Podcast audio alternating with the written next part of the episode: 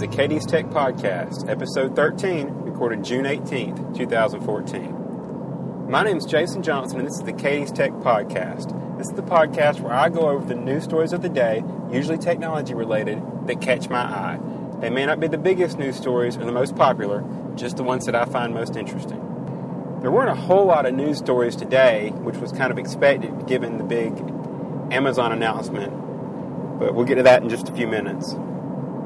The first news story that I did see was that Apple took their online store down for a couple hours this morning. This got everybody a little bit excited. They were expecting new products. The rumors of the updated iMac and updated Mac Mini were really what everybody was expecting. Well, that was partially what happened. The store came back up and there was one new product, and that was an entry level, lower priced iMac. Basically, what they've released is a 21.5 inch iMac. It's their new lowest price model, and it's listing for a price of $1,099. It's 1.4 gigahertz dual core processor. It's an i5 Intel processor, which can turbo boost up to 2.7 gigahertz.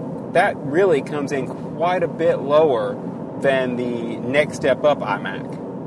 So for a couple hundred more dollars, you do get a pretty significant bump in performance. What that uh, 1.4 gigahertz chip is, is it's actually the low power processor that's used in the m- mobile devices. They're uh, MacBook Airs, to be more specific.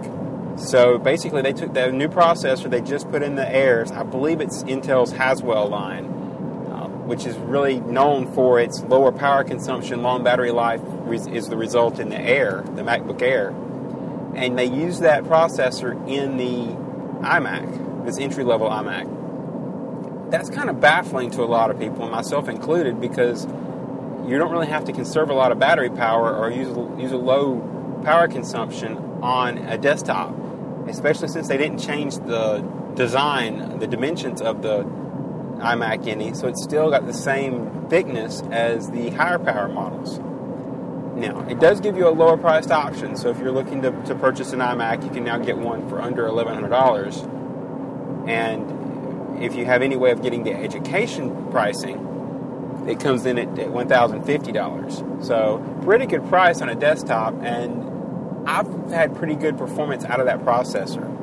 But if you've got a little bit more money to put with it, you can definitely get a lot more performance out of the next step up for very little money in the long run that was the new Apple product that was introduced. Like I said, a lot of people were hoping for updated Mac Minis. Still no sign of that on the horizon, so we may be stuck with the current design of Mac Minis for a little bit. And the rest of the product line for the iMac is unchanged. So no higher graphics models. Everybody's hoping for a Retina display. Just your basic uh, entry level processor in a low cost model.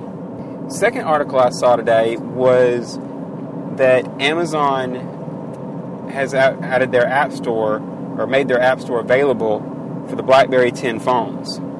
So if you have a BlackBerry 10 device, which is their latest model phone, running when version 10.3 of the OS becomes available this fall, you will now have access to the Amazon App Store. And that App Store is Amazon's competitor to the um, Apple App Store, the Google Play App Store for Android devices, because basically on their devices, their Kindle Fires, Amazon is running a stripped down, modified version of Android. And so it's the App Store that they've made available on those devices is now what they're going to make available to the BlackBerry devices, at least the, the newest 10 model specifically. Personally, I, again, I, I, don't, I don't know that this is going to help them out at all. BlackBerry is just uh, lost so much market share and lost so much name association. You know, that when people think BlackBerry now, they think outdated business phones. They don't think anything current, anything they really want to have. So, for the most part, their their name brand, their recognition is just shot, and I don't see them having a whole lot longer in the commercial market left. Pretty much the entire business enterprise has moved away from them. It's, it's down to the big three: your your Apple iPhones, your uh, Android phones, and a little bit of market share to Windows, which I actually like, the Windows Phone, but still mainly Android and definitely Apple. And that kind of leads into the main announcement, which is kind of what everybody was expecting. The Amazon event that occurred today is was the announcement of their new Fire phone. And basically, they, they have introduced, they've done the same thing they did with the tablet market space. They've, they've introduced a phone. It's pretty much the standard Android feature set, uh, spec wise, definitely not OS wise, of course. It's, it's running the the Fire OS, which is the um, Amazon branded version of the OS, but we'll get to that in just a second. Um, so again, spec wise, pretty much standard uh, Android phone, phone, specs. You've got a standard processor, that kind of thing. Uh, one interesting design feature, they did copy the Apple iPhone 4 design, and for anybody who remembers, that's the glass on the front and back. So it's Gorilla Glass 3 but it's front and back very similar to the way the iPhone was on the uh, version 4 and 4S. And honestly, the end result of that was a lot of cracked phones, front and back. You know, when, when the back of your glass phone breaks, you know, it doesn't affect the phone, but it definitely, you know, you have a, a, the appearance of a broken phone, and that's that's not really good. So that was something that Apple moved away from on their 5 and 5S, and it even went to a plastic back on the 5C moving away from that glass. So it's kind of odd to see Amazon bring that as a design item in their new phone. Most people will throw a case on it, you won't notice it anyway. It's just kind of an odd choice. But like I said, it's, it's the Fire phone, it's running the Fire OS. I believe they said 30, version 3.5, but I'm not 100% sure on that. The OS is kind of interesting in the way it works on the phone. It kind of reminds me a lot of the Windows phone interface where you've got your apps that can be pinned into a grid, and you can run that grid. So you know your your main used apps get put on a grid on the front, and everything else is kind of still available in the old app drawer style. With your very most popular ones kind of in a carousel at the top, very reminiscent of a phone version of their tablet OS, which is exactly what it is. Of course, the big one of the big selling points that everybody's had for the Kindle Fire tablets is their Mayday button. Well, that's carried over into the phone as well.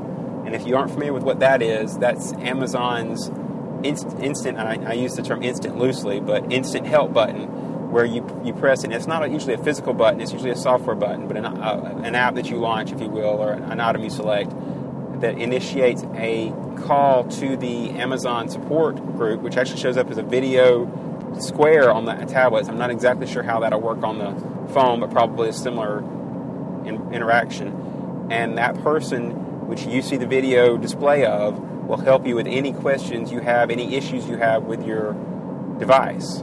matter of fact, they even mentioned in the, the announcement today that AT&T has partnered with Amazon so that Mayday can also address probably by transferring you to an AT&T person, but they can at least get you started with any AT&T issues. So you have both your AT&T service and your device help available through the Mayday button. And that's a big seller, in my opinion, to anybody who's maybe not as technologically savvy. You know, your your parents, your grandparents, anybody in your family that's not, you know, very technically strong, skilled, and you need to give them a phone that they can get help if you're not available to help them out. So you know, just like with those the tablets, you know, if, if that may be a that may be a big selling point to have somebody, get the Amazon phone so that they have that uh, help option, and preventing you know a lot of call support and, and the person having to go without help until you, somebody's available to help them one of the big features they showed off, there was a couple that were like very differentiators that were the selling points for the device. And the first one is called Firefly. And this is basically Amazon's way to sell stuff. This is really what I expected the whole point of the phone to be. And that's the basically it's a visual recognition. It's triggered by a hardware button on the side of the phone. And when you press that button, even if the phone's asleep, it comes up within one second according to the announcement. And you can take a picture of any device and it basically performs a lookup giving you pricing and item information. And this was kind of neat because it worked off of they in the demonstration. We'll see how well it works in real life, but it worked off of just a, you can either take a picture of the barcode, similar to the barcode scanners or QR codes or anything like that, But it actually worked off of just taking a picture of the device. If you took a picture of the front of the game, it hits its database and looks up the game and finds you the information. Again, there are apps that do that, but it's you know to have a hardware button tied to it kind of makes it a big thing. It, it's basically you know the Amazon shopping method of going into any store and automatically looking it up for a cheaper price online, right? I mean that's kind of where Amazon's making their made their name, and especially if you're a Prime member, two day shipping, you know, it's almost as good as having it available instantly. So, but there's more to the Firefly feature than just the pictures, though. It'll actually listen for audio when you press the button and look up songs based on audio. So if you're in a restaurant or somewhere and you hear a song play, you can actually use that feature, the Firefly feature, and it will actually look it up in the Amazon store, and boom, you can buy the the song right there. So there's another selling point. You know, music and, and audio is now an, an instant buy item from the store so more money for Amazon. And then they also demonstrated the ability to take a picture of a television screen, watch like watching a movie, and they just took a, frame, a picture of the TV while the movie was playing, and Amazon actually looked up the movie. So they've expanded the feature set quite a bit. They also mentioned, I didn't quite catch how this would work, but I think it also has some Wikipedia features. So even if it's not an item that's in the Amazon store, you know, as far as purchase wise, it still might find you information on it on the web. So it's almost kind of the uh, a search method using the picture as the, the trigger. They also mentioned some other places where it might kind of tie in using an SDK, which is for developers to actually build on. And one of the companies that they announced that's taking advantage of that API is MyFitnessPal. And I don't know if you've ever used MyFitnessPal, but it's a fitness tracker to help you track health. So you track the activity, you can track your calories, all that kind of stuff. And one of the biggest drawbacks to using it is how painful it is to keep track of your calories. Well, through this API, you can use the Firefly feature to take a snapshot of the product that you're going to eat. Now, of course, it requires it to be a packaged food. It can't just be something you've made and you take a picture of your plate because that's not going to help at all. But if you're fixed to open a box of crackers, I'm just using a random example, or chips, and you take a picture of the, of the chips, it, MyFitnessPal knows to add that calorie count based on the package to your daily intake. And there'll probably be a whole lot of other pieces of software that take advantage of this SDK. So it's kind of neat to see the options that are available for that. But that, that was one of the big features, and of course, like I said, that's that's Amazon's selling method. That's that's their we'll make money off of you buying stuff. So here's a phone method. The second big feature of the phone that everybody was kind of half expecting, but it definitely was totally different from what everybody thought, is the dynamic perspective, which is what everybody was expecting to be the 3D. And basically, what you have is similar to how Apple changes the display of the phone as you move it parallax or what I forget what they actually call it, but basically where you, it, it, appears that the background shifts. And for Apple, it's just cosmetic; it's just something fun. Amazon is building it in as a major feature.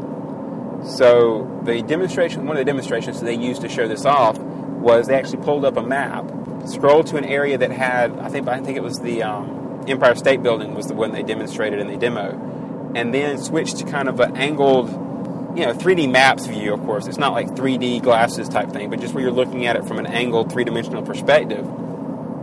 And then by tilting the phone and moving the phone in relation to you, you it panned or moved around the building. So your perspective shifted depending on the movement of the phone. So that's kind of their advertise the way they're advertising that feature is that you can kind of shift perspective and see things in apps that you wouldn't see normally.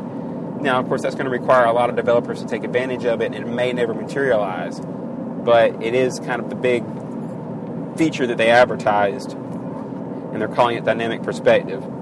Another demo they did to show it off actually was pulling up a line of dresses in the Amazon online store and using the movement of the phone to scroll around and through, basically walk around the dress as you looked at it. So at least you can expect Amazon to try to build that into their store as long as there's enough phones that sell to make it a feature that's desirable to work on. So when you're looking at items in the Amazon online store, you can use your phone and the dynamic perspective feature to kind of three dimensionally move around the physical device, the physical item that you're looking at on the screen. And the way it works is kind of using a combination of different things because you can also kind of flick the phone in different directions to make things happen. So it's using the sensors in the phone, the accelerometers, to detect the motion of the phone, but it also has four cameras, one in each corner of the phone, that's facing the user that's tracking the person's face. And they went through a whole big spiel on how they built that technology up, and that was kind of the big technological advancement that they made, software wise, to be able to differentiate faces from pictures on shirts. You know, if you're wearing a shirt with a person's face on it, how does it know that it's not another face? You know, so they had to do a lot of work supposedly to make that feature work. But again, I, I, it'll be interesting to see how it's actually used. It may be a you know one and done thing, or, or people may actually developers may actually take advantage of it. It just depends on how the market is receptive to it. Uh, one of the neat things I did, I thought, of the cameras they built into the corners, though, is that they are infrared because you, the feature also has to work in the dark or low light or at night. So if there's not enough light, it, it will either I can't remember if they're full time infrared or if they just switch over to an infrared mode. But I can see um, it'll be interesting to see if developers can take advantage of that and actually come up with something like a night vision type app or something. I don't know. I, think that's an interesting option to have in the device, even if you use it for a different purpose. Now, the pricing was where everybody was kind of getting excited, and I think that was probably the largest disappointment of the announcement because the pricing really falls in line with the standard Android and iPhone pricing that's available today. Everybody was kind of hoping that because it was an Amazon phone, and you saw the same thing when the tablets came out. Everybody was kind of expecting a subsidized price based on you know being a, a Prime member, which is the Amazon's you know, two-day shipping and online uh, music and video distribution service where you subscribe from a, an annual fee and get access to all that. So people were really thinking that, hey, if I'm an Amazon Prime member, I'll get a discount or I'll get a free device. And that, that again, did not happen. So you're looking at the cost of $199.99 for a 32 gig model or $299.99 for a 64 gig model. Now, those are, of course, two-year contract, and as rumored, only available from AT&T. So, if you're a Verizon customer, you, are out of luck. If you're a T-Mobile customer, you're out of luck. At least during this, you know, exclusivity period. But uh, anybody who's looking to sign up for new service or is currently an AT&T customer that's eligible, $200, $300, depending on the model of phone you want, will get you the new Android phone. They are offering it without a contract but it's I believe 650 and 750 are the two prices, and that's that's a lot of money. I, I just can't see somebody shelling out. Now that's that is in line with the cost of most Android, high-end Android and iPhones when they're unsubsidized, but I, I couldn't shell that out. I, I don't know anybody who actually you know pays full price for a phone when you're talking that much money. The one phone that I do recommend a lot to people is the Nexus 5 and there is the rumor of the new Nexus 6 being announced in the next month or so from, at the next Google I/O conference. But um, you know, that that phone retails for 350 unsubsidized. So for $150 more, you can get a then the subsidized cost of an iPhone or a Amazon Fire phone. In this case, you can get a full unlocked, no contract Android device, which is you know, really the flagship device of Google. It's their non-software modified model. So if you really want to get a, a look at what the software is, there's, there's my recommendation for the Nexus phones, the, the Nexus 5. But again, $200 is not bad for a phone if it interests you, or like I said, you have a, the Mayday feature would be the selling point, I think.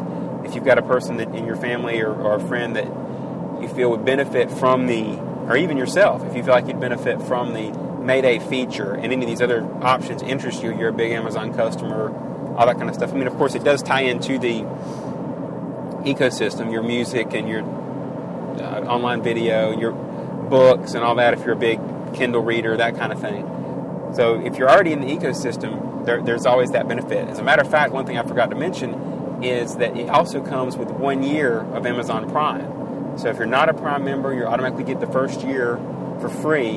And if you're not a Prime member, or you, excuse me, if you are a Prime member, you get an ex- a one-year extension. So that's almost a hundred dollar feature right there. I think they've upped their price of their service to hundred dollars. So you get hundred dollars back. So that does help with the price of the phone. You really can look at it as a hundred dollar phone at that point. So if you're into, into the ecosystem or interested in the ecosystem, it, it does fall in line with the iPhone and the Android phones. I might even be tempted to recommend it over an Android phone for anybody who's not already really into the Android ecosystem. And going up against the iPhone with the new iPhone 6s expected to be announced pretty soon, I, you know, I don't know. I, it, that, I'd almost be a wait to see if you're already an iPhone customer just to see what the next version is to see if it interests you. So there you have. Oh, the one last feature I did want to mention is the online services that you get with it. I mentioned the, the Prime features, but they're also throwing in some cloud storage. And for anybody who's familiar with, with Apple's iCloud, you only have a certain amount of space to store your photos, and that's always the struggle for any iPhone user I know is that their backups are getting broken by their online photo storage as their photos are backed up to iCloud. Well, Amazon's completely bypassed that by giving you an unlimited backup space. So no matter how many pictures you have on your phone, you're good. No worries. So, and the same thing for your backups. So, unlimited backup space, unlimited photo storage for free with your. It's probably tied to the Prime subscription. But you're gonna, if you're gonna have this phone, you're gonna have to have the Prime subscription. That's just kind of the the whole ecosystem's built around that. So there you have the big news story of the day was the Amazon Fire phone. That pretty much wraps up the news for today. I'll be back next time with more news and technology stories, anything that happens to catch my eye. See you next time.